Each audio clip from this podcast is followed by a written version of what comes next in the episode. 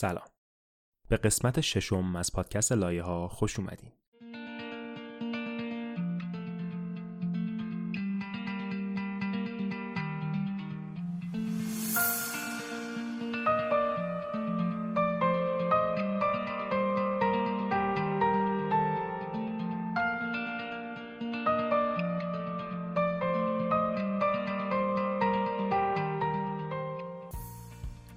سینا خطیب هستم و با علی مهدیزاده براتون این قسمت رو تهیه و ضبط کردیم.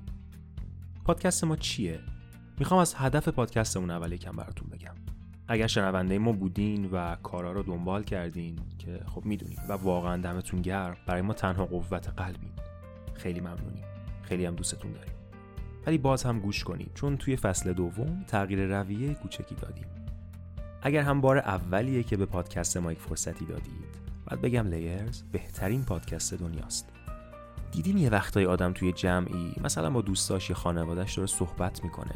اسم یه چیزی آورده میشه آشنا می‌زنه براش. انگار مثلا تو خبری جایی بازی شنیده اسمش رو. ولی دیگه حوصلش نکشیده بره بگرده. ببینی چیه. اینجا می‌تونین راجع به اونها بشنوید. مثلا تو اپیزودهای قبلیمون راجع به روز دیدی توی ساحل نورماندی و جنگ جهانی دوم یا اودیسه از کتاب حماسه اودیسه و ماجراهاش شنیدید.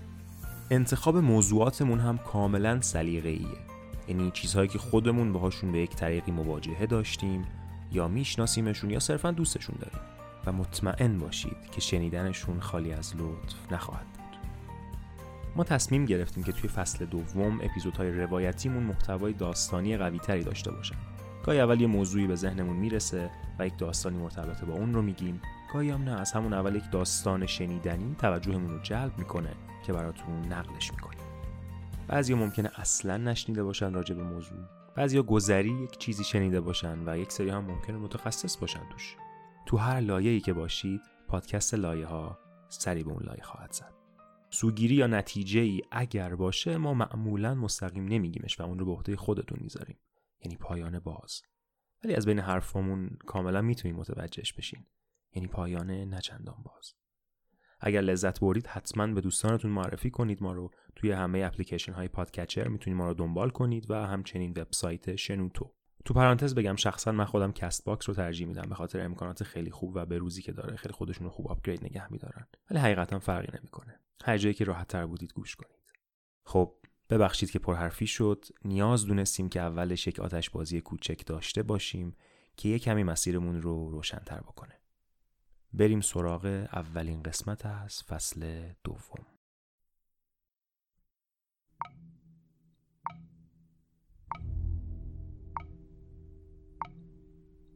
در طول تاریخ خیلی میشه نمونه هایی پیدا کرد که یک دولت، حکومت یا رژیم برای اعمال قدرت زیاد دست به اقدامات محدود کننده می‌زنه. گاهی دستکاری مطبوعات، یه وقتهای فیلترینگ، ولی شاید بارسترین، بزرگترین و سمبولیکترین حرکت در طول تاریخ کشیدن دیوار توی یک شهر و تقسیم کردنش به دو قسمت باشه. وقتی که جنگ جهانی دوم در سال 1945 با تسخیر آلمان بالاخره پایانی پیدا کرد البته پایان منظورمون پایان در اروپاست دیگه اگر ژاپن قصد تسلیم شدن نداشت. یکی از عواقبش برای خود آلمانی ها تجزیه شدن کامل کشورشون بود. به صورت موقتی البته. شوروی، آمریکا، انگلیس و فرانسه هر کدوم یک قسمتی رو برای خودشون انتخاب کردند. در زمان جنگ سه قدرت بزرگ دنیا یا بیگ 3 انگلیس، آمریکا و شوروی سه تا کنفرانس بزرگ برگزار کردند که به نحوی سرنوشت اروپا و کل دنیا رو تغییر دادند. تهران، یالتا و پوتسدام. دوتای اول که زمان جنگ تشکیل شدن، آخری بعد از جنگ تشکیل شد. اون دوتا یکی در تهران در سفارت شوروی و دیگری هم در یالتا در خاک خود شوروی برگزار شد. پوتسدام ولی یک شهری در آلمان در آلمان برگزار شد و از 17 جولای تا 2 آگوست ادامه داشت. برای اینکه بهتر تصمیمی رو که در نهایت گرفته شد درک کنیم، یک سری تحولات قبل از این کنفرانس یعنی پوتسدام رو بهتون توضیح میدم. رئیس جمهور آمریکا در زمان جنگ فرانکلین روزولت بود و اون دو کنفرانس قبلی توی تهران و یالتا رو شخصا با چرچیل و استالین شرکت کرد. ولی در آپریل 1945 به دلیل خونریزی مغزی درگذشت و معاون وقتش هری ترومن جانشینش شد. چرا اینو میگم؟ یه فرق این دوتا با هم داشتن.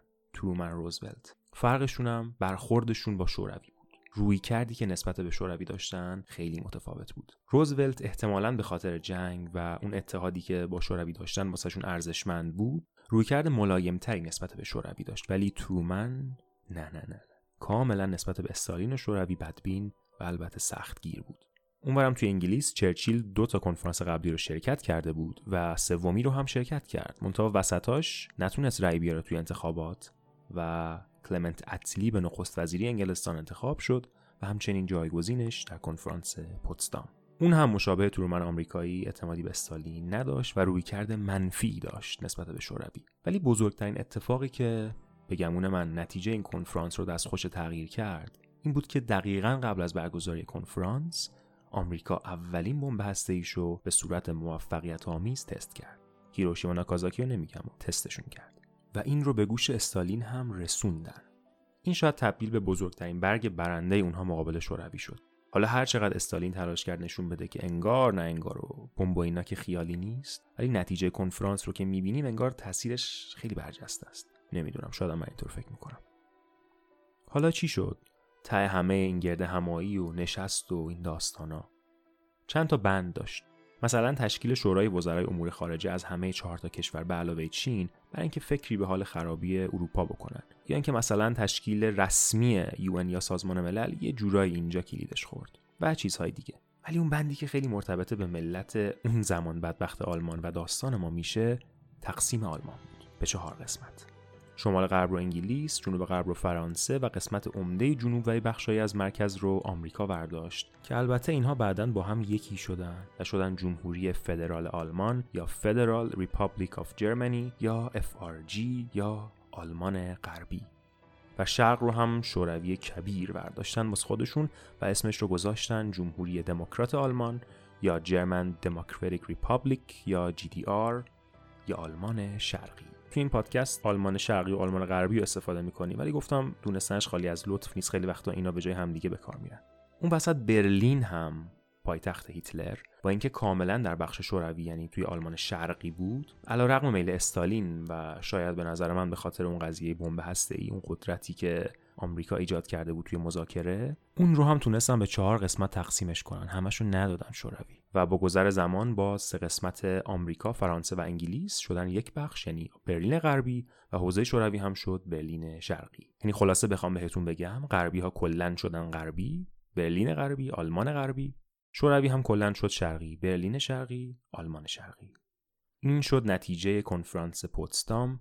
و این چنین بود که برلین قصه ما رو تکه تکه کردن تا یکی از غمانگیزترین داستانهای جدای تاریخ شروع بشه خیلی اعتقاد دارن که کنفرانس پوتسدام یه جورای شروع عصر جنگ سرد بود. در جریان جنگ سرد خود آلمان غربی اصلا یک بخشی از بلوک غرب شده بود. هم قضیه جدای برلین و دیوار به دیوار شدن دو ابرقدرت هم شروع رقابت تسلیحاتی هسته‌ای. زمینه رو خیلی مساعد کرده بود واسه کتک کاری جالب اینه که فرو ریختن دیوار هم آغازی بر پایان جنگ سرد بود. آن راستی دیوار تش فرو میرزه اسپویل نشه براتون. این دیوار دیوار عجیبی بود. نیمه شب یک شنبه 13 آگوست 1961 به دستور رئیس جمهور آلمان شرقی والتر اولبریخت و با نظارت نیکیتا خروشچوف رهبر شوروی در اون زمان نیروهای شوروی در برلین شرقی یک حرکتی زدند که در تاریخ سابقه نداشت. یک شهر رو با کشیدن دیوار به دو نیم کردن. همینقدر کوتاه، همینقدر ترسناک. خیلی از مردم با صدای چکش و ماشینالات سنگین و کشیده شدن دستای سیمخاردار رو زمین از خواب بیدار شدن. کاملا بیخبر از اینکه چه اتفاقی افتاده. مثل این میمونه که شما صبح از خواب بیدار میشید آماده میشید برای رفتن به سر کار مثل هر روز از خونه که می‌خوایم بیاین بیرون می‌بینین که یک تعداد زیادی سرباز مسلح وایستادن و بهتون میگن که از فردا که می‌خوایم پاتون از خونه بذارید بیرون بعد پاسپورت به ما نشون بدید بعد ویزا به ما نشون بدید. نمی‌تونین برین از این داستان اینجا یه تصویرسازی بکنم بعد از اینکه برلین رو چهار قسمت کردن یعنی قبل از دیوار کشیدن. اومدن تو مرز بین قسمت های مختلف برلین مثلا فرانسه انگلیس اینا. به خصوص بین شرق و غرب. checkpoint های زیادی گذاشتن ایست بازرسی زیادی گذاشتن. خود برلینا نه کل آلمان. بعد اون موقع هم خیلی بهش کاری نداشتن دیگه. راحت مردم رد می‌شدن. ولی خب مثلا یه تابلوی بود که شما از این خیابون بخوای بری اونورتر ماست بخری باید وارد قسمت فرانسوی برلین بشی. توی چند ساعت اومدن از 81 checkpoint یا همون ایست بازرسی بین شرق و غرب 67 تاشو به فاصله های مرتب تیرک های بتونی گذاشتن و بینشون سیم خاردار کشیدن. یه چیزی حدود 8 کیلومتر سیم خاردار. بقیه checkpoint ها رو هم البته مراقبت رو چند برابر کردن. اونی که خیلی تو چشم بود حضور سربازا بود. شده بودن یک دیوار انسانی جلو یک دیواری از سیم خاردار. مسلح و آماده شلیک. علاوه بر اون سربازا توی خیابون هم رژه می‌رفتن. تانک هم آورده بودن داشتن ویراژ می‌دادن. به تن شهر لباس جنگ پوشونده بودن.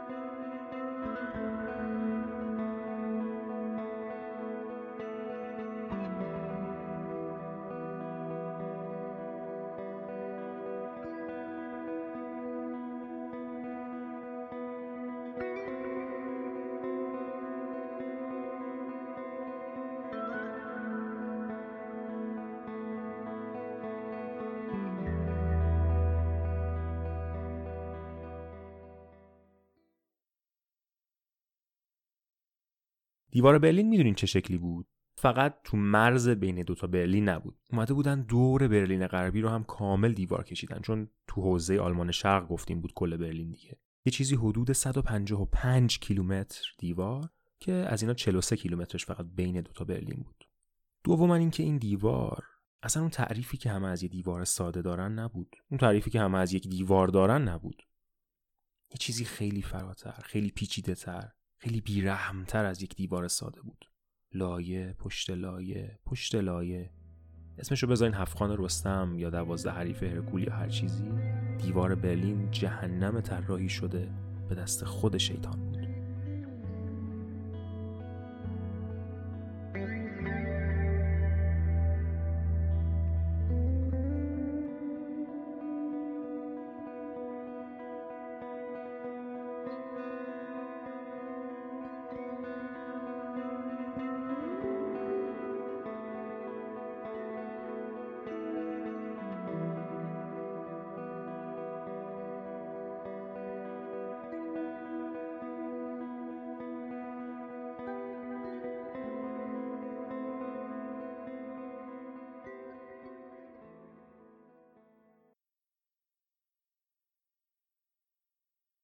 حالا یه سوالی که پیش میاد اینه که آخه چرا؟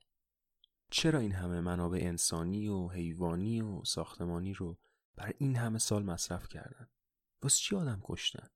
چرا هزاران دوست و خانواده رو از هم جدا کردن؟ چیزی که دولت آلمان شرقی بیاین بیاین کسی نشنوه منظورمون شورویه تحویل ملت می‌داد اینه که ما می‌خوایم از ورود فاشیست ها به آلمان غربی جلوگیری کنیم نمی‌خوایم سوسیالیسم قشنگمون رو خراب کنن. همه باید آموزش برابر داشته باشن حقوق مساوی داشته باشن و ورود افراد از برلین غربی با اساس ایدئولوژی شوروی در تداخله. از انزجار مردم اومدن نسبت به نازی ها به خاطر جنگ حد اکثر استفاده رو کردن. اصلا رسما به دیوار می‌گفتن لایه محافظ ضد فاشیست. حالا حقیقت چی بود؟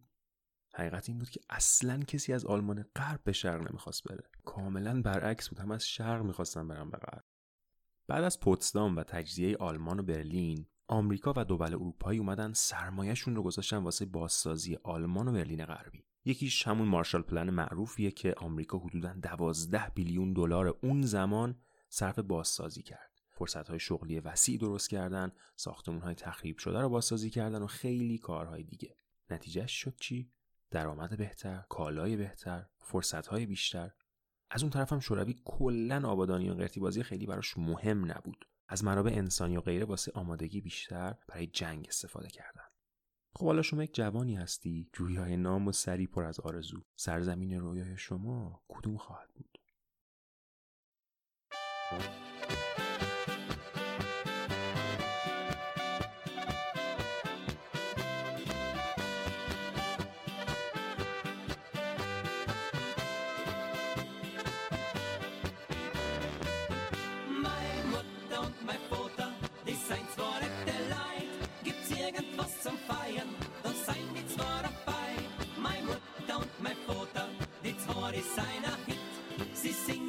sie tanzen, ans Horn Denkens nicht. Ja, immer wenn was los ist, mein Vater ist dabei. Er kann's halt nicht lassen, zum Feiern nimmt er frei. Er macht so gerne Stimmung und singt so gerne Lied. Er ist ein super Kumpel. تا 1961 سئونی میلیون نفر در جستجوی یک زندگی بهتر از آلمان شرق رفتن به آلمان غرب از کجا و به چه طریقی مرزهای مستقیم آلمان شرق و غرب تا یک حدی کنترل داشت و خیلی راحت نمی‌شد عبور کرد ازشون. و یه مقداری هم سخت بود دیگه. فرض شما از اون ته مثلا آلمان شرقی خاصی پاشی بری بری بری مرز بعد از اونجا رد بشی. چیکار می‌کردن؟ از کجا می‌رفتن؟ از دل خود آلمان شرق برلین. اون موقع که هنوز دیواری نبود خیلی راحت می‌رفتن برلین غربی. از اونجا هم بعد می‌رفتن باز به آلمان غربی حالا با یا با پرواز یا با قطاری چیزی. و از اونجا حالا یا میموندن یا می‌رفتن به کشورهای دیگه. تا سال 1961 هم حقیقتا این قضیه خیلی خاری در چشم کسی نبود. مهاجر یک پدیده غریب که نبوده. بوده همیشه و پذیرفته شده بوده و شناخته شده بوده حدود 60 هزار نفر از اهالی آلمان شرق اصلا تو آلمان غرب کار می‌کردن. یعنی راحت می‌رفتن و برمیگشتن. ولی یه دفعه دیدن دارن چپ و راست راست و چپ نیرو از دست میدن. اونم نه افراد مسن بازنشسته 70 80 ساله. آدمای فعال نخبه ها جوونا پزشکا مهندسا متخصصا واقعا نمیشه خورده بهشون گرفت. برای کسایی که این پادکست فارسی رو گوش می‌کنن این شرایط خیلی غریبه نیستن بگذاریم. مثلا نشستن حساب کردن دیدن با این سرعتی که پزشک دارن از دست میدن نمی‌تونن پزشک جدید تربیت کنن. یعنی دو روز دیگه توی مملکتی که سرما بخوره خود حضرت استالین باید بیاد به بالین. این بود که کم کم شروع کردن به تبلیغات علیه دولت‌های غرب پستر برنامه تلویزیونی اخبار ولی یه جای دیگه زدن به سیم آخر 24 جون 1948 سوویت یونین یا همون شوروی خودمون تمام راه های زمینی به مقصد برلین غربی رو بست. نه کالایی وارد نه کالایی خارج می شد. برلین بلاکید این شده که از اولین تنش های بین المللی جنگ سرد هدفش هم یک چیز بود تصرف کامل برلین. برلین شده بود جهان کوچکی که از گرمای جنگ سرد داغ می شد بال بود نه؟ تو پرانتز بگم این جمله از خودم نیست. اینو توی مقاله ای که میخوندم دیدم به نظرم جالب بود. اتفاقا فارسی هم بود مقالش لینکش رو می‌ذارم اگه دوست داشتین بهش سر بزنین. محتویاتش بد نبود. بگذاریم. شوروی ها این صد رو که گذاشتن اینجا بود که نیروی هوایی آمریکا و انگلیس مخصوصا آمریکا حرکت تاریخی ناب باز زدن. کلا تو این اپیزودمون حرکت های تاریخی قشنگی رو می‌بینیم. دو روز بعد از شروع این قضیه هواپیماهای داگلاس سی 47 و سی 54 یه قولی بودن و موقع بر خودشون. بلند می شدن و کالاهای مورد نیاز مردم رو مثل غذا و سوخت برای تقریبا یک سال هوایی به دستشون می‌رسوندن اصلا airline ی شده بود برای خودش به اسم Berlin Airlift حالا ما میگیم یک سال رو رد میشیم ولی شما فرض کنین یک روز به جای سوپرمارکت تشریف بریم پشت بوم منتظر دستمال و نمک و فلفل باشیم حالا یک سال. این وضع. محاسبه کردن دیدن مجموع رفت و آمدهایی که این هواپیماها انجام دادن و جمع بزنن تقریبا میشه اندازه فاصله زمین تا خورشید. اون 93 میلیون مایل این 92 میلیون مایل. این هلوهوش 148 میلیون کیلومتر پرواز کرده بودن. خلاصه تهش هر چی که بود و با هر سختی و مانعی که بود نذاشتن شوروی به هدفش برسه. دوازده می سال بعد یعنی 1949 من عبور رو برداشتن. یعنی مجبور شدن که بردارن. دیدم فایده ای نداره. ولی یه چیزی که خیلی جالبه اینه که نیروهای هوایی تا سپتامبر همون سال به رفت آمدشون ادامه دادن. میترسیدن که باز شوروی رو قطع کنه. انصافا هم ترس به جایی بود. این شده بود شروع وحشت دولت آلمان غربی و در اصل شوروی از مهاجرت روز به روز زیاد شونده مردم.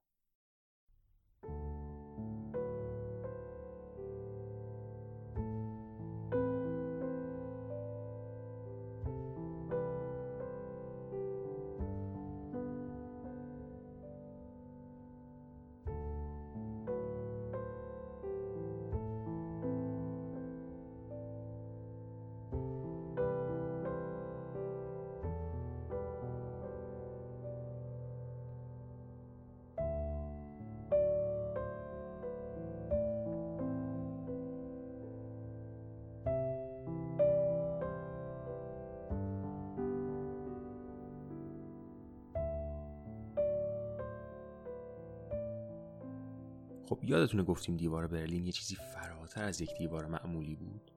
الان می‌خوام بگم چرا. اول که اومدن یه سری بلوک بتونی گذاشتن و بین سیم خاردار چیدن که عبور رو کنترل کنن. و بعد با آجر و بلوک سیمانی و هرچی که پیدا می‌شد دم دستشون بود اومدن یه دیواری ساختن. تا اینجا دیوار مثل بقیه دیواراست و البته این ساده ترین فرمشه. بعد این وسط خیلی که یه دفعه صبح شدن دیدن دارن آقا دیوار می‌کشن و اینطوریه همون اول فرار رو به قرار ترجیح دادن. فیلماش هست تو یوتیوب این ورانور اگه خاصی بگردین می‌تونین پیدا کنین یکیشو که من زیاد دیدم اینه که یه خانومه داره میدوه. یکی دو نفرم پشتشن. و حالا نمی‌دونم اون سیمو نمی‌بینه که جلوشه یا دونم سر می‌خوره. چیه؟ بنده خدا با صورت میاد تو سیم خاردار. می‌خوام بگم اینطوری فرار می‌کردن. یعنی با تمام جانشون فرار می‌کردن. ولی بخش عمده فرار روزهای اول از ساختمون ها بود. طبیعی هم بود. اومده بودن یک دیوار وسط شهر کشیده بودن. خب به طب خیلی از خونه ها میافتادن روی مرز. یعنی شما سرتون از پنجره که میبردید بیرون توی آلمان غرب بودید پاهاتون ولی تو آلمان شرق. از اون طرف مردم غربی هم خیلی سعی می‌کردن کمک کنن. مثلا آتش نشان این توری که برای سقوط از ارتفاع استفاده می‌کنن رو گرفته بودن زیر ساختمان های لب مرز که بپرن روش مردم. واقعا موفقم شدن در بعضی موارد. یکی دو شهروند مسن ولی نتونستن بپرن روی تور و جونشون رو از دست دادن. دراماتیک ترین فرار ولی مربوط به یک خانم 77 ساله به اسم فریدا شولتز بود. ایشون می‌خواست از پنجره بپره پایین ولی پلیس برلین شرقی اومده بود تو خونش از بالا داشت میکشیدش داخل. پلیس برلین غربی هم اومده بود از پایین داشت می‌کشید توی خاک خودشون. این آینه تمام نمای اون روزهای برلین بود. نهایتا هم تمام این ساختمون ها پنجره هاش رو به آجر پوشوندن و بستن و بعدا هم همه ساختمون ها رو کلا تخریب کردن. بعد اومدن سال 1963 نسل دوم دیوار رو ساختن. ما نسل اول رو گفتیم که یه سری هرچی دم دستشون میومد سنبل کردن. حالا این نسل دومشه. بلوک های افقی بتونی رو چیدن روی هم دیگه. یه دیواری شد. و بعد نسل سه که قطعه های پیش ساخته بتونی رو چیدن کنار هم و نسل چهار هم که باز همین کار رو کردن یعنی قطعه های پیش ساخته بتونی رو چیدن روی هم منتها شکل قطعه فرق داشت. ال شکل بود شکل ال بود. اینها بالاشون هم یه چیزی شبیه لوله فاضلاب داشت. که شما نتونی دست بندازی خود راحت بکشی بالا دستت سر بخوره. و باز اینا رو چیدن کنار هم. طراحی نسل آخرم به شکلی بود که اگه یه تانک کوچیکم می‌زد بهش اصطلاحا آخ نمی‌گفت و انگار نه انگار. همه این تغییرها هم واسه جلوگیری از فرار بود. تجربی ساخته بودنش. دیده بودن قبلا یه سربازی می‌خواسته فرار کنه با ماشین زرهی کوبیده به دیوار. دیوار ریخته ایشون فرار کرده. گفتن خب چه کنیم؟ یه دیوار می‌سازیم که اگه با ماشین زرهی کوبیدن بهش نریزه. و این کار رو هم کردن. تحمل وزن نسل چهار خیلی زیاد بود. همه این دیوارها هم یک سری نقاط مشخص داشتن که دریچه توی دیوار بود. دو تا هم البته قفل می‌شد هر کدوم از دریچه برای چی بود؟ برای اینکه سربازای برلین شرقی موقعی که گشت می‌زنن بتونن اون ور دیوار رو هم چک کنن. این از خود دیوار. ولی از همون ابتدای ساختنش متوجه شدن که یه مانع متری برای مدت زیادی نمی‌تونه جلو آرزوهای مردم رو بگیره. پس اومدن علاوه بر اینکه کیفیت دیوار رو ارتقا دادن یه سری لایه هم بهش اضافه کردن. من دیگه ورژن آخر آخریشو میگم بهتون. لایه اول که خود دیواره بعد یه چند متر فاصله میشه و بلا فاصله بعدش یه ردیفی از فنس هایی که بالاشون سیم خار داره. همه اینها هم الکتریکی هن. یعنی متصل هستن به آژی و اگه بریده بشن یا کنار زده بشن کاملا مشخص خواهد بود که از کجای دیوار این اتفاق افتاده. صدا میده. تو همین فاصله هم سگهای آموزش دیده رو گذاشته بودن. چطوریش حالا خیلی جالبه. اون بندی که به قلاده اینها متصل بود رو اندازش یک طوری تنظیم شده بود که به سگ کناریش نرسه. ولی فاصله هم بینشون نباشه. یعنی هیچ منطقه نبود که شما بتونی قدم بذاری و در محدوده سگی نباشی. بعد از اون چند لایه یک سری نخ کشیده بودن که اینها میومدن میومدن میومدن وصل می‌شدن به اسلحه های اتوماتیک. دیگه خودتون می‌تونی حدس بزنین چرا و چگونه. با همین مکانیزم هم باز یه سری منور گذاشته بودن. مین ضد نفر هم البته دوستان گذاشته بودن. یعنی فرض کن یه نفر یک قدم اشتباه میذاشت هم شلیک می‌شد بهش هم منفجر می‌شد میترکید هم یک آتش بازی کوچکی بالای سرش اتفاق میافتاد. و بعد از اون هم بسته به منطقهش بین 50 تا 100 متر کشنده ترین سلاحشون یک زمین خالی خالی. بهش می‌گفتن نوار مرگ. روزها که روشن بود کاملا. شبها هم با پروژکتورهای قوی مثل روز واقعا روشنش می‌کردن.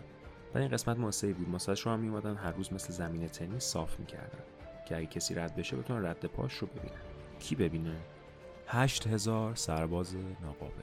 یه سری که گشت های سواره و پیاده بودن که 24 ساعته کارشون این بود. شیفت های سنگین 12 ساعته می‌دادن. بعد دستچین هم شده بودن. هم از نظر عقیدتی همین که نباید برلینی می بودن نه فامیلی توی برلین داشتن. شیفت سنگین یعنی دوازده ساعت نه غذا نه تلویزیون نه تفریح نه دستشویی. و جدای از اینها 302 تا هم برج مراقبت گذاشته بودن. تو هر برج چهار نفر بودن. دو نفر در بالا دیدبان بودن دو نفر هم طبقات پایین گوش به زنگ. کل این برج و درون و برون دیوار رو هم کامل سفید رنگ کرده بودن که اگه کسی خواست بیاد بتونن بهتر ببیننش. و تهش هم می‌رسیم باز به یک لایه دیوار که باز اون خود چهار نسل داشت. یعنی دو لایه دیوار با مخلفات اضافه وسطش. این سیستم صرف نظر از ماهیت و نیت شومش یک شاهکار مهندسی بود واقعا برای خودش. و حیاتش اگه ادامه پیدا می‌کرد خدا می‌دونه الان چه اوضاعی بود. مثلا اواسط دهه 80 می‌خواستن سنسورهای مادون قرمز بذارن. حرارت بدن رو بتونه بسنجه و اعلام کنه. الان شاید چیز خاصی به نظر نرسه ولی واسه اون موقع کم تکنولوژی نبوده. حالا همه این هزینه های وحشتناک بر کشوری که واقعا اقتصادی هم به اون معنی نداشت. مردمم که همه ناراضی. من بازم میگم اینا رو حالا ما میگیم رد میشیم شما هم میشنوین. ولی برای 28 سال یک چنین قول بیرحمی بغل گوش مردم بود. از خانوادهشون جداشون کرده بود از دوستانشون جداشون کرده بود. حتی برای خود سربازان یه داستانی بود واقعا. با اینکه جنگ سالها قبل تموم شده بود ولی ماهیت ماهیت جنگ بود کاملا.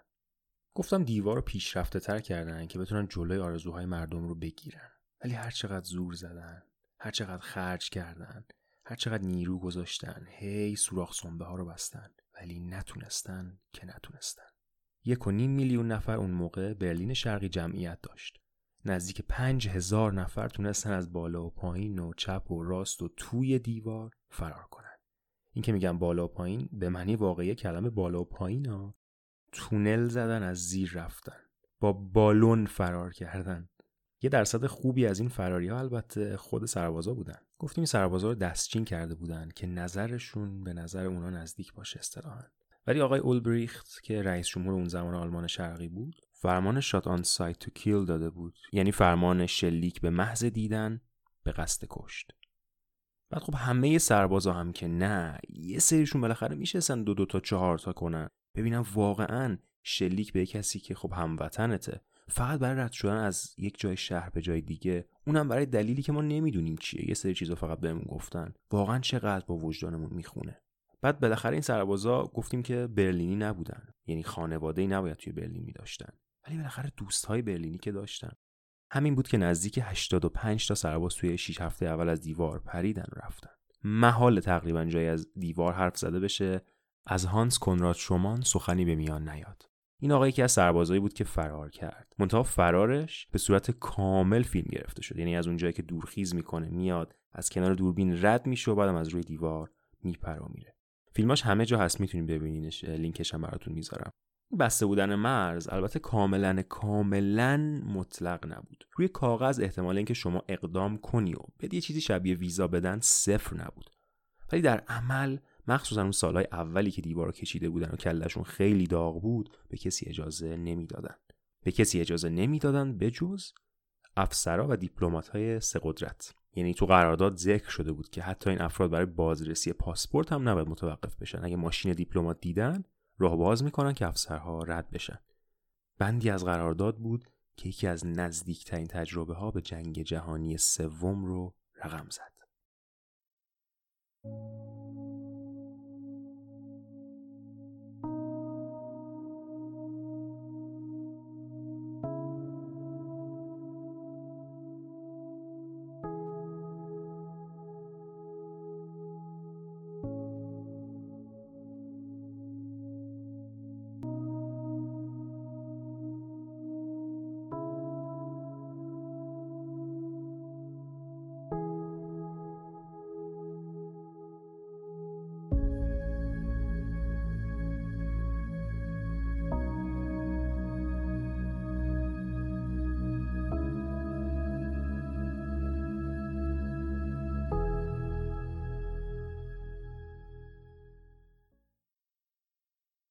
از اواسط 21 اکتبر 1961 تا 16 ساعت بعدش توی 28 اکتبر دو لایه به لایه های دیوار برلین اضافه شد. یه لایه تانک های آمریکایی، یه لایه هم تی 55 های روسی. قضیه از چه قرار بود از این قرار که بعد از عقد قرارداد معروفمون همونطور که گفتم همون قرارداد پوتسدام یه بند قرارداد این بود که مقامات دیپلمات و ارتشی هر طرف بتونن بدون هیچ مشکلی برن به بقیه بخشا رفت و آمد داشته باشن. یعنی گفتم حتی پاسپورت هم خود سربازای سه بازرسی نمی‌تونستن چک کنن. مقامات غربی به هر ناحیه از آلمان شرق که می‌خواستن می‌تونستن برن و طبعا برعکسش هم صادق بود. ولی از آگوست 1961 که دیوار رو شروع کردن به ساختن کم کم شرقی ها شروع کردن سختگیری کردن دسترسی ها رو محدود کردن. یه بار تو نوامبر همون سال آلن لایتنر جونیور که یه دیپلمات آمریکایی بود می‌خواست بره برلین شرقی برای شرکت توی اپرا.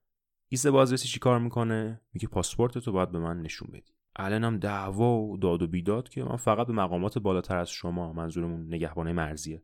من فقط به مقامات بالاتر از شما مدارکمو نشون میدم. تهشم البته به توافق نمی‌رسن و الن برمیگرده. بعد از اینکه دیوار برلین ساخته شد آمریکا یکی از ژنرال های خودش به اسم ژنرال کلی رو مسئول رسیدگی به امور دیوار کرد. خیلی. اسم بزرگی داشت اون موقع مخصوصا در مورد امور برلین و دیوار برلین و این داستان ها این قضیه که اتفاق میفته ژنرال کلی یکم اعصابش میریزه به هم. دستور صادر می‌کنه که دیپلمات بعدی که پاشو می‌خواد بذاره تو خاک برلین شرقی حتما باید اسکورت نظامی داشته باشه. و این اتفاق هم میفته یعنی با اسکورت نظامی میرن داخل و برمیگردن. نتیجهش چی میشه؟ شوروی ها سختگیری هاشون حتی بیشتر هم می‌کنن. هی گیر میدن. هی نمی‌ذارن مقامات رد بشن. تنش شروع می‌کنه به بالا رفتن. اوایل اپیزود گفتم که بین دوتا برلین یه سری checkpoint بود. یادتونه؟ یکی از مهمترین اینها از نظر استراتژیک اسمش Checkpoint Charlie بود. در حالت عادی اون طرف سمت برلین شرق که دیوار بود و این داستانه و تشکیلات کلن این طرف ولی تو برلین غربی که اتفاقا تو حوزه آمریکا هم میافتاد. چند تا دونه نگهبان بیشتر وای نمیستادن. بعد از این قضایا اما یه دفعه دیگه توی 27 اکتبر ژنرال کلی دستور میده که تانک های M48 برن سمت Checkpoint Charlie. چند تا؟ سی تا. فقط همینا بودن؟ نه. سربازهای پیاده مسلح هم بودن تو خیابون ها بودن تو ساختمون ها اون موقع رهبر شوروی خروشچوف بود. آقای خروشچوف دستور مقابله به مصر رو همون موقع صادر می‌کنه. 32 تا هم تی 55 روسی جمع می‌کنن و میفرستن. با پیاده نظام و مخلفات دیگه. برای 16 ساعت تمام تو فاصله تقریبا 75 متری از مرز دنیا خودش رو از همیشه به یک فاجعه دیگه نزدیکتر می‌دید. 16 ساعت آماده باشه مطلق. 16 ساعت دشمن رو پاییدن. 16 ساعت استرس و تنش وحشتناک.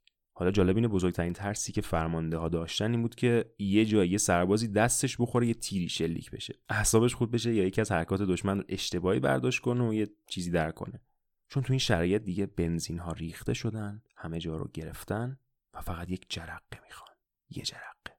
اما خب خوشبختانه این اتفاق نیفتاد توی اون زمان جان اف کندی رئیس جمهور آمریکا بود. بعد چند سال اومدن یک خط تلفنی اختصاصی برقرار کردن با کرملین و بالاخره به توافق رسیدن. نتیجتا شوروی یکی از تانکاش رو می‌کشه عقب به نشانه حسن نیت. اونورم آمریکا یکی رو می‌کشه.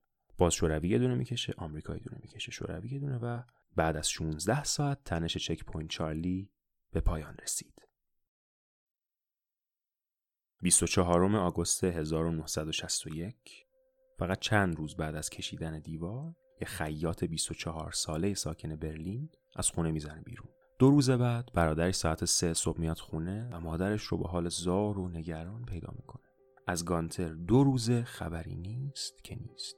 گانتر کشته شده بود. کسی بهشون تلفن نزد که خبر رو بگه. کسی در خونهشون رو نزد تا باهاشون روبرو بشه. اونا خبر کشته شدن عزیزشون رو تو اخبار شنیدن. وقتی هم که شنیدن کسی بهشون تسلیت نگفت. کسی ازشون عذر نخواست.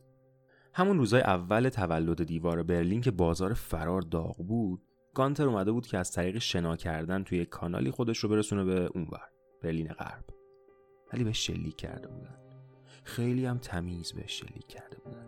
یه طوری که برادرش وقتی تعریف می‌کرد می‌گفت جسدش رو که دیدم سالم سالم بود. به من گفتم به برادر شلیک کردن. انتظار یک جسد آشولاشی یا مثلا با سوراخ توی بدن و اینا داشتم. گفت دیدم سالم سالم. ولی فقط یک چسب زخم روی چونش. چسب زخم که زدم کنار دیدم جای گلوله است. از پشت سر به گانتر شلیک کرده بودن و گلولم از جلو خارج شد. توی 28 سالی که دیوار برلین استوار بود حداقل 140 نفر رو کشتن. حداقل. ولی شاید دردناکترین قتلی که انجام دادن یه پسر 18 ساله بود. چکمون چالیو که یادتونه دیگه همین الان گفتم. همونجا که تانکا صف کشیدن. پیتر فکتر 18 ساله مثل خیلی از آدما توی اون زمان سعی می‌کنه که فرار کنه. سعی می‌کنه که از دیوار بره بالا و منطقه رو بدوه سیم خاردار رو بزنه کنار و خودش رو به منطقه حوزه آمریکا برسونه. از پشت به شلیک می‌کنه. ولی پیتر نمیمیره. بلا فاصله نمیمیره. پیتر یک ساعت گریه می‌کنه. یک ساعت التماس می‌کنه. یک ساعت برای نجات جانش به سربازایی که هر دو طرف داشتن نگاهش می‌کردن التماس می‌کنه. یک ساعت. فریادهای یک شخص رو قبل از مردنش نمی‌دونم می‌تونید تصور کنیم یا نه. وقتی تیر خورده. سربازهای دو طرف هیچ کاری نمی‌کنن. نزدیک هم نمیشن که مبادا طرف مقابل برداشت اشتباه کنه یه وقت و یه مشکلی پیش بیاد. نهایتا هم پیتر پایین دیوار جان میده و بعد چند ساعت مثل عروسک از زمین بلندش می‌کنن و می‌برن.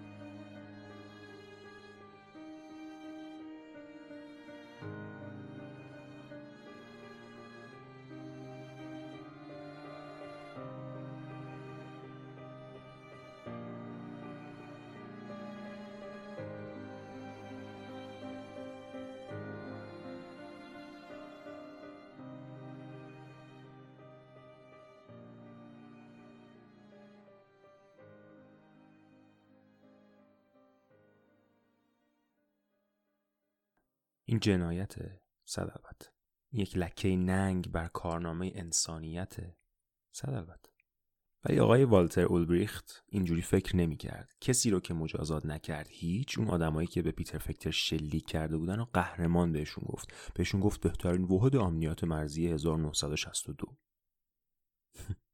یه پرچم آلمان شرقی هم گرفت چاپ کرد. عکس خودش هم گذاشت روش و بهشون هدیه داد. داشتن این پیام رو به مردم میرسوندن که فرار گزینه مناسبی واسهتون نیست. بمونید بمونید بمونید و سازش کنید. هر کی نخواست می‌تونه فرار کنه ولی جونش به خودش. شنونده های ایرانی پادکست. میشنوین چی میگم؟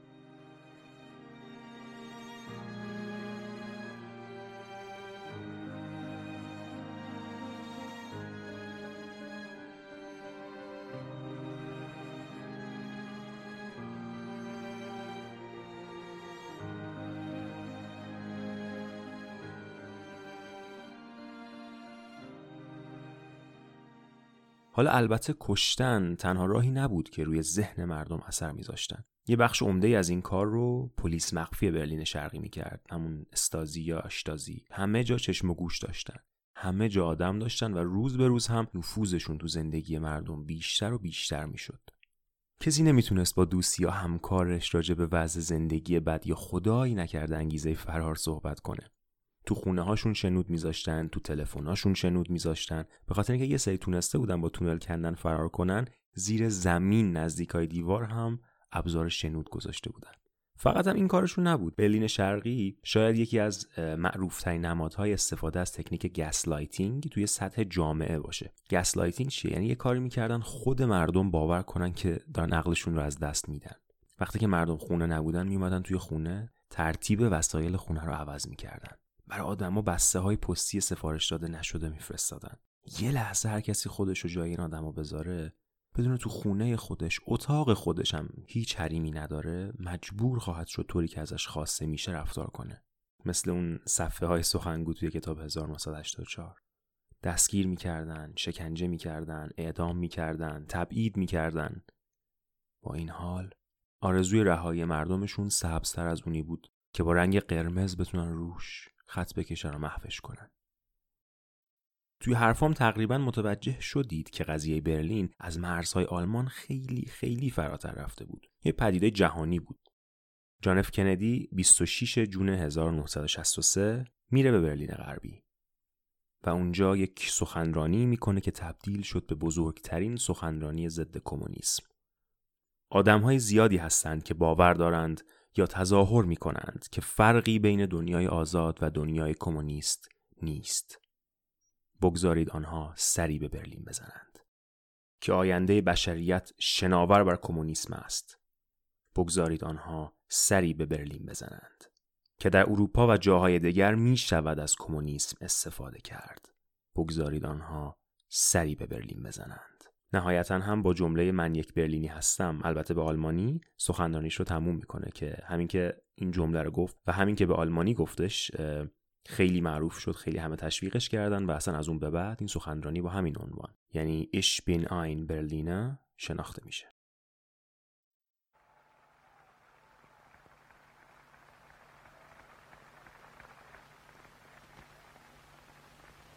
There are many people in the world who really don't understand, or say they don't, what is the great issue between the free world and the communist world. Let them come to Berlin.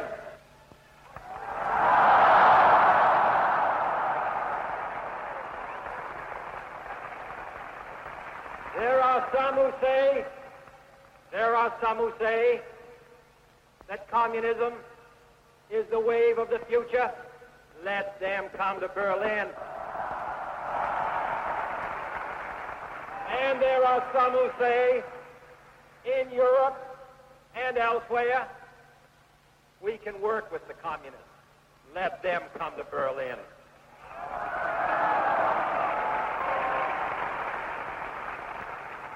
All all free men, wherever they may live, are citizens of Berlin. And therefore, as a free man, I take pride in the words, Ich bin ein Berliner.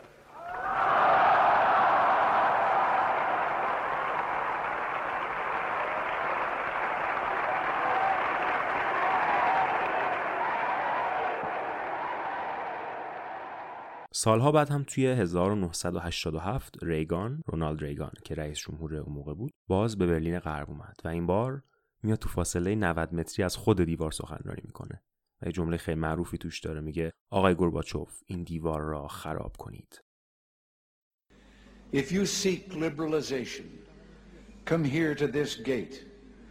Mr. Gorbachev, open this gate.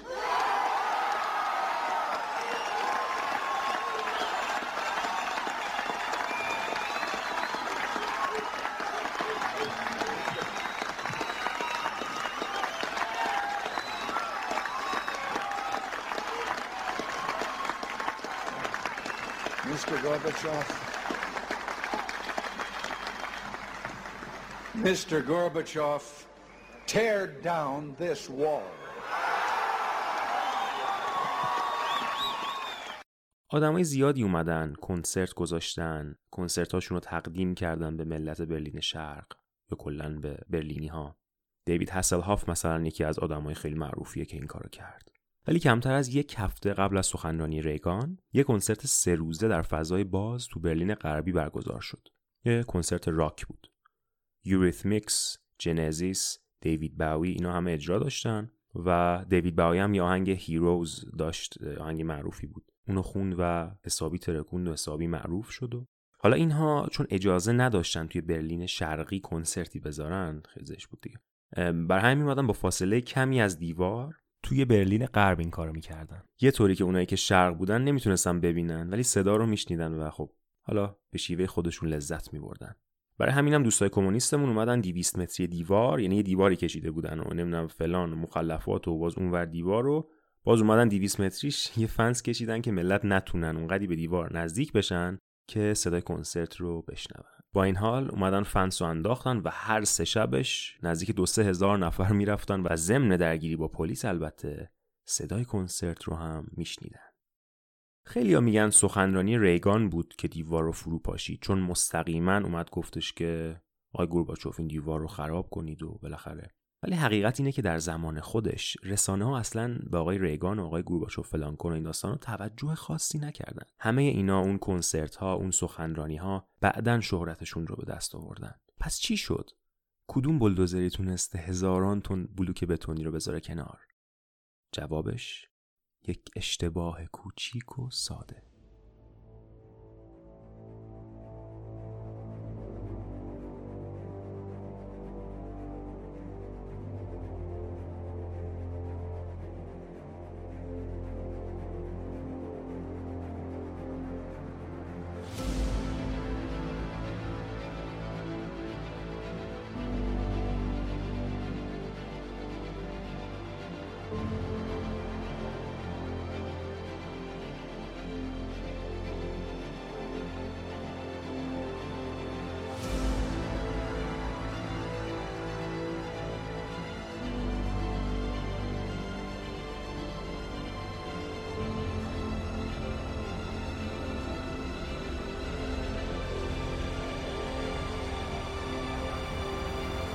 اواخر دهه 80 میلادی اوضاع اتحاد جماهیر شوروی ناجور شده بود. بازار کمونیسم از رونق یکم افتاده بود و ملت توی کل کشورهای بلوک شرقی شروع کرده بودن به اعتراض. از جمله آلمان شرقی، از جمله برلین شرقی.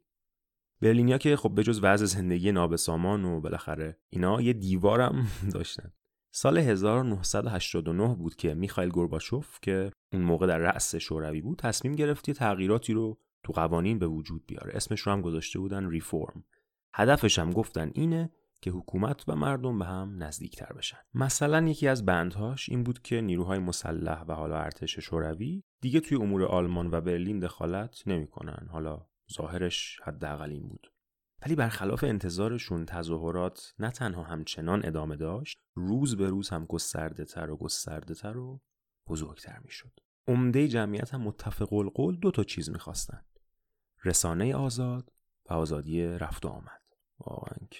از اون طرف هم چکسلواکی و مجارستان مرزهاشون رو اومدن واسه آلمان شرقی باز کردن و یه چیزی حدود چهل هزار نفر تو زمان کمی ریختن سفارت آلمان غرب تو پراگ که فقط در برن. اینجا رو خوب گوش کنین حالا.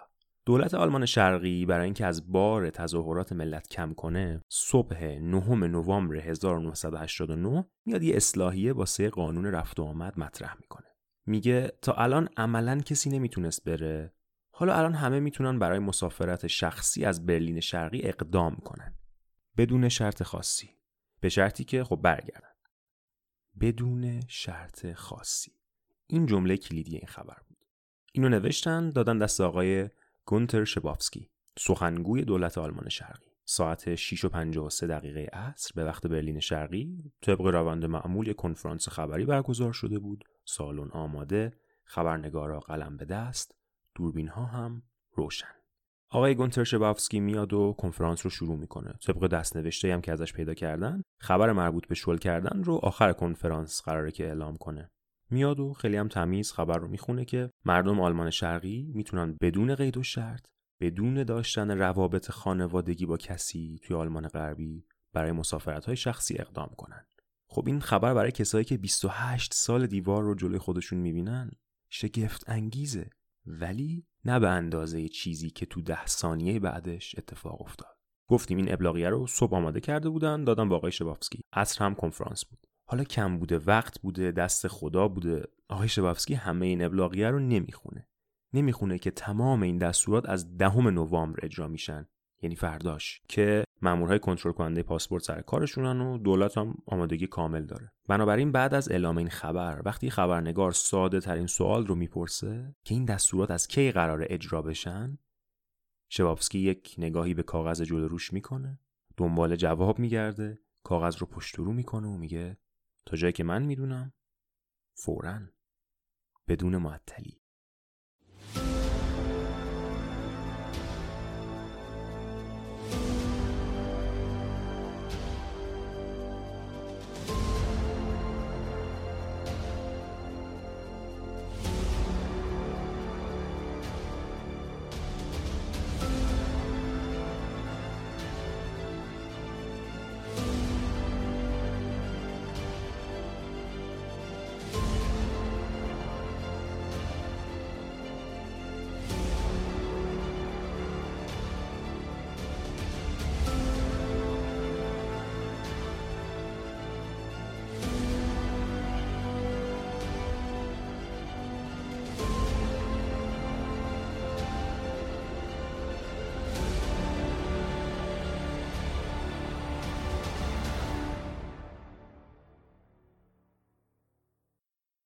مثل بمب این قضیه صدا می‌کنه اخبار آلمان شرقی و غربی ظرف یک ساعت اعلام می‌کنن که دولت آلمان شرق یا همون GDR مرزهاشو کاملا باز کرده و امروز یعنی 9 نوامبر 1989 یک روز تاریخیه.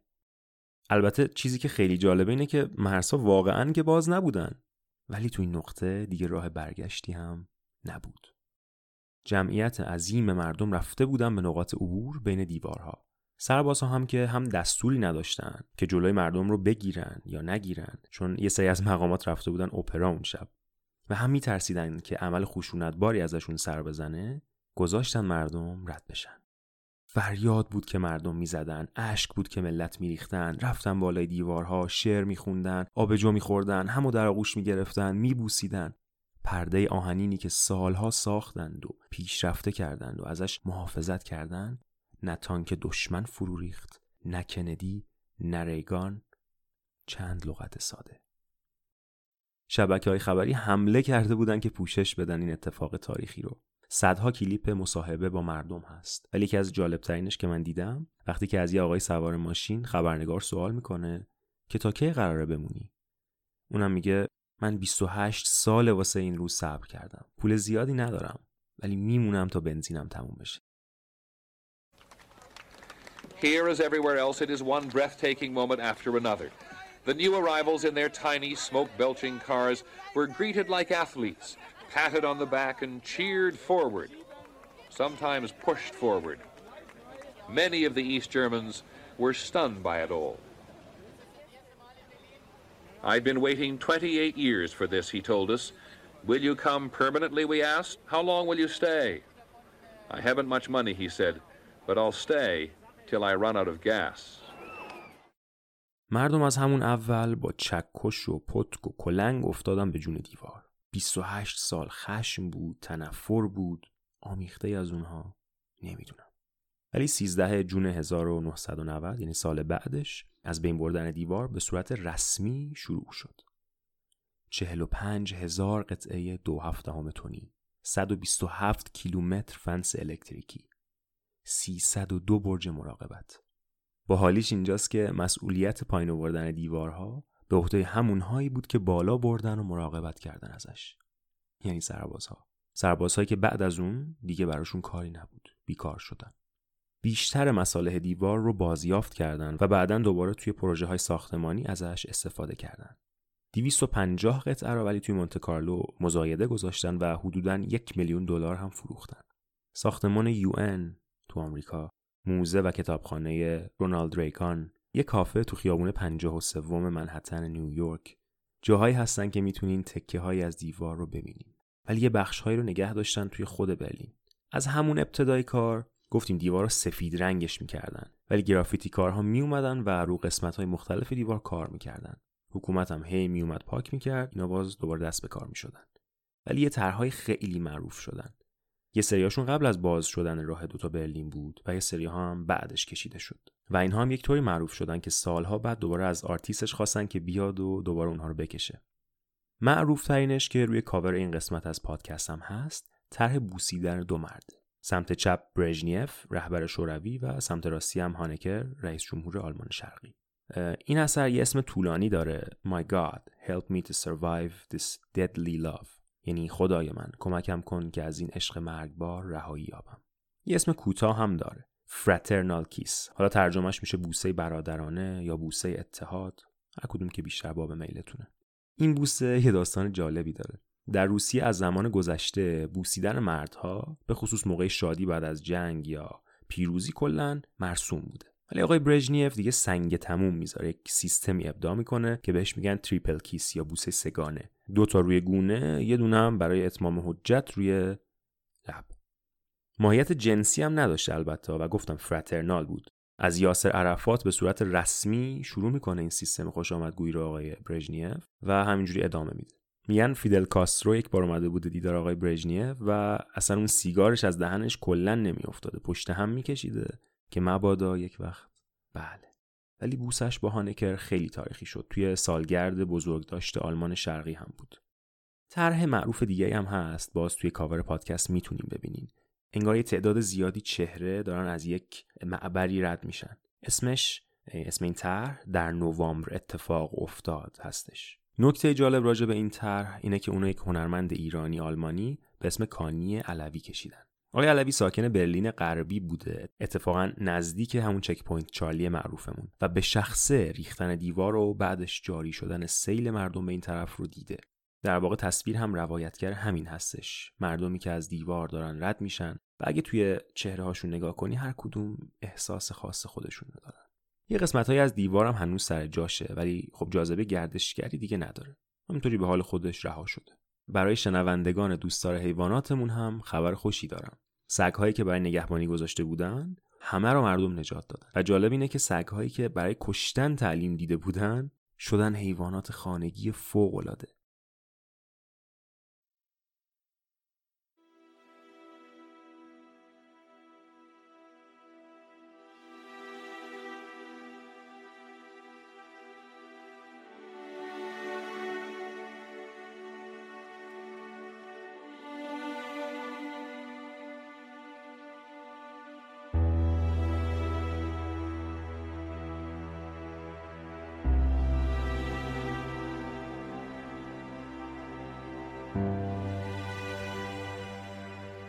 سنگ فرش های برلین هنوز هم جای دیوار رو بین محله های شهر زیگزاگ می‌کنه. مثل رد پای از گذشته. رد پایی که تا پایان تاریخ روی پیکر برلین خواهد موند. حداقل 140 نفر توی این 28 سال کشته شدن.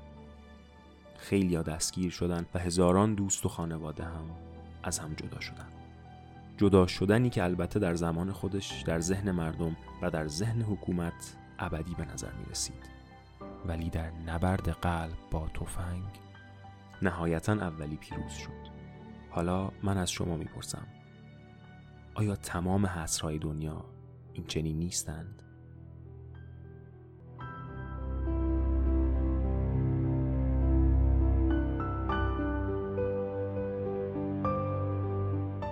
دقایق گذشته رو مهمان پادکست فارسی لیرز بودید. حتما متوجه تغییر کیفیت کار و محتوای کار توی فصل دوم شدید. ما خیلی تلاش می‌کنیم که قسمت به قسمت و فصل به فصل قوی تر بشیم، پخته تر بشیم و بتونیم تجربه شیرینی رو براتون ایجاد کنیم. برای همین هم پادکست لیرز یه پادکست هفتگی یا دو هفته یک بار یا با زمان مشخص نخواهد بود. حالا نمی‌دونم دیگه این خبر خوبیه یا بد زمان در برابر کیفیت ولی بدونید اگه زود زود اپیزود نمیاد معنیش استراحت ما نیست. ما دائم داریم ایده ها رو بررسی می‌کنیم دائم هم داریم پیادهشون می‌کنیم. ممنونم از علی مهدیزاده که شاید این قسمت صداش رو نشنیدید ولی بدونید که کم زحمت نکشید. در آینده اپیزودهای سورپرایز داریم براتون منتظرش باشید. ممنونم از محمود نوربخش برای طراحی کاور این قسمت. ممنونم از شما و گوشهای شما. امیدوارم لذت برده باشید و اگه حال کردین حتما پادکست لیرز رو به بقیه هم معرفی کنید. این بزرگترین کاریه که می‌تونید برای ما بکنید. سری هم به اینستاگرام پادکست با ایدی لیرز پادکست home یا هم ترجمهش میشه خانه پادکست لیرز بزنید. اخبار اپیزودها و موسیقی هایی که ما استفاده می‌کنیم توی هر قسمت رو می‌ذاریم اونجا. توی Castbox یا هر جای دیگه ای مثل همیشه برامون نظراتتون رو بنویسید.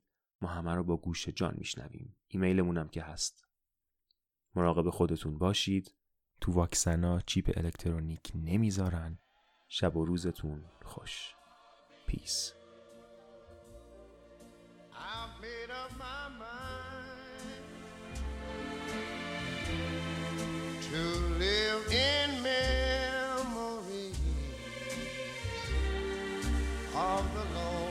to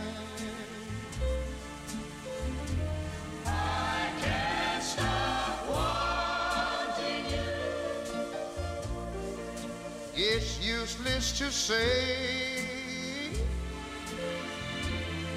So I'll just live my life in dreams of yesterday. Dreams of yesterday. Those happy hours that we once knew. Long,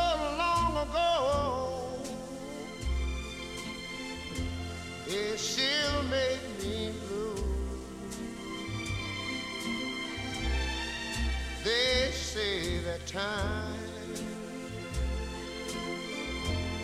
heals a broken heart,